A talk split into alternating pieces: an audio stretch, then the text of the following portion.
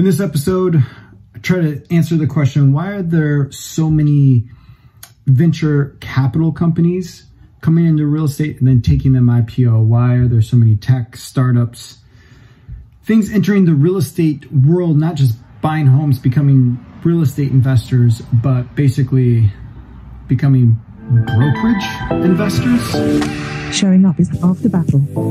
But showing up is easier some days than others. DailyShowUp.com is a podcast, a live stream, reminding you to show up, how to show up, and why it's important to keep showing up.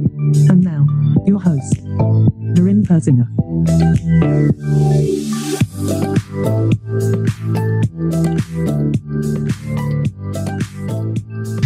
I'm guessing they think that there's inefficiencies in real estate that they can take advantage of.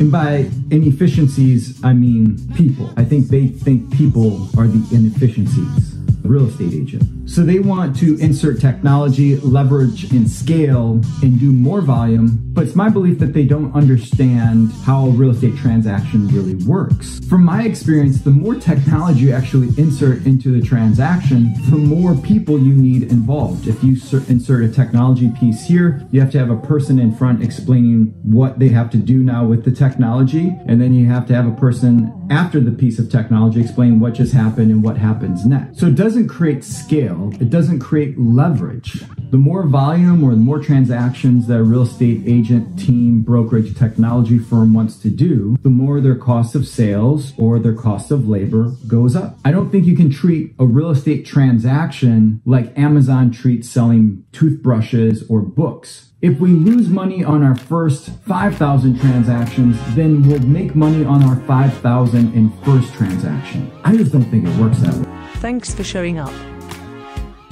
But remember, showing up is only half the battle. If you're ready to take your business to the next level, schedule a level up conversation with Doreen at levelupconversation.com. And remember, keep showing up.